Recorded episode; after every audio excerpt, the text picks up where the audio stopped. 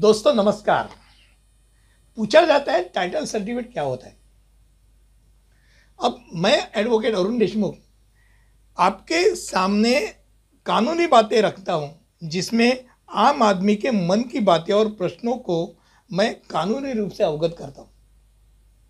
Title certificate यानी title report जिसे कहा जाता है, एक अत्यंत व्यापक संज्ञा है।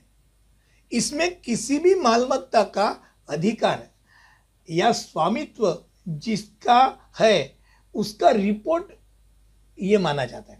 यानी समझा जाए तो मालकाना हक किसका है यह जानने के लिए टाइटल देखना ज़रूरी होता है। अब मालकाना हक किसका है यह वकीलों द्वारा लिखित स्वरूप में दिया जाता है, जिसे टाइटल सर्टिफिकेट कहा जाता है। यह रिपोर्ट एक पन्ने से लेके 20 से 25 पन्नों तक का भी हो सकता है रिपोर्ट देते समय वकीलों को बहुत ध्यान रखना पड़ता है। हर घर, हर ज़मीन या मालमत्ते में कानूनी बातें छुपी रहती है। आम आदमी को उसके बारे में जानकारी नहीं होती। उसे खाली दिखता है कि भाई ये, अरे बहुत कितना अच्छा है। घर तो बहुत ही अच्छा है।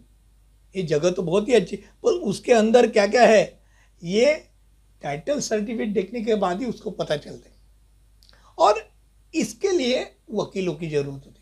अब वकीलों को भी ये ऐसा ही सिर्फ़ कागज़ में लिख के दिया, ऐसा नहीं होता है। उसके लिए वो टाइटल रिपोर्ट बनाने के वास्ते उसको कम से कम तीस पैंतीस कायदों, कानूनों को, कानूनों की जानकारी रखनी पड़ती है, उसको मेहनत करनी पड़ती है। और टाइटल रिपोर्ट बनाना सहज कम नहीं है। जब टाइटल रिपोर्ट वो बना रहा हो तो सिर्फ़ कागजात का नहीं पर अलग अलग कानूनों की जानकारी उसको लेनी पड़ती है, अभ्यास करना पड़ता है, कागजात जाके देखने पड़ते हैं। और क्या देखे, उसको उसकी जानकारी वो टाइटल रिपोर्ट में लिखनी पड़ती है। वो खाली एक दो साल का नहीं, तीस साल या पचास साल पहले से उसको लिखना पड़ता है कि भाई कहाँ से आ गए है भाई। अब ये बात, ये बॉस बोल रहा है कि मैं मालिक हूँ तो भाई तू कहाँ से मालिक हो गया? तेरे परदादा ने वो जगह ले लिए तो परदादा का नाम से आता है, कब लिया भाई? कहाँ से लिया? वो जो चीज़ है, वो हर चीज़ जहाँ में बदलाव हुआ हो, वो हर बदलाव वो टाइटल सर्टिफिकेट में लाया जाता है। और टाइटल सर्टिफिकेट्स के तहत आदमी को पता चलता है कि भाई, ये आदमी जिससे हम व्यवहार करें, वो व्यवहार जिसे करे, उसके नाम पे है कि नहीं है? अब टाइटल सर्टिफिकेट किनको लगता है? हम जानेंगे। नंबर एक घर या खेती या मालमत्ता को गिरवी रख के कर्जा जिसको लेना है, उसको टाइटल सर्टिफिकेट लगता है वो बैंक के लिए या वित्तीय संस्था को देने के लिए। अगर वो नहीं देती तो बैंक को खोजना पड़ता है भाई। टाइटल सर्टिफिकेट के बिना वो कर्जा नहीं दे सकती, क्यों? वो जो मालमत्ता ये बोल रहा है, बॉस, मैं ये गिरवी रखता हूँ, वो इसका है कि नहीं है? और इसका है तो कैसे उसका है? वो टाइटल सर्टिफिकेट के तहत निश्चित हो जाता है। और फिर उसके तहत उसको वो कर्जा दिया जाता है। क्रमांक दो, या खेती या मालमत्ता, घर, खेती या मालमत्ता को खरीदना है तो खरीदने के समय वो खरीददार के सामने, भाई हम जो खरीद रहे, वो जिससे खरीद रहे, उसकी है कि नहीं है?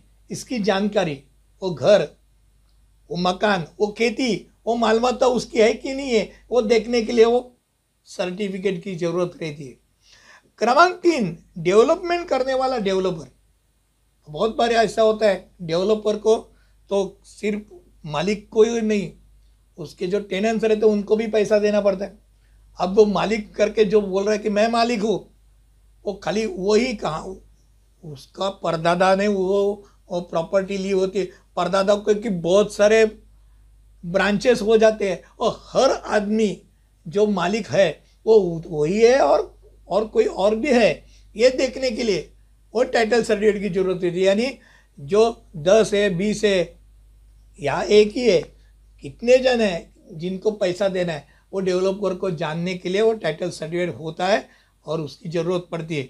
और फिर मालमत्ता नाम पे चढ़ाने के वास्ते हर व्यक्ति को टाइटल सर्टिफिकेट की ज़रूरत पड़ती है। अब ये टाइटल सर्टिफिकेट है मैं वकील अपने लेटर हेड पे सॉलिसिटर हो, वकील हो, अपने लेटर हेड पे, वो पूरा कब से और अब तक, कैसा वो वो मालमत्ता का हिसाब पूरा दे देता है आपको, और फिर नीचे उसकी स्वाक्षरी होती है, उसका स्टैंप होता है, और वो उसकी ज़िम्मेदारी लेता है कि भाई ये मैं कहता हूँ, कानूनी बात से ये मालमत्ता इसकी है, और कैसे वो पूरी बात लड़ता है।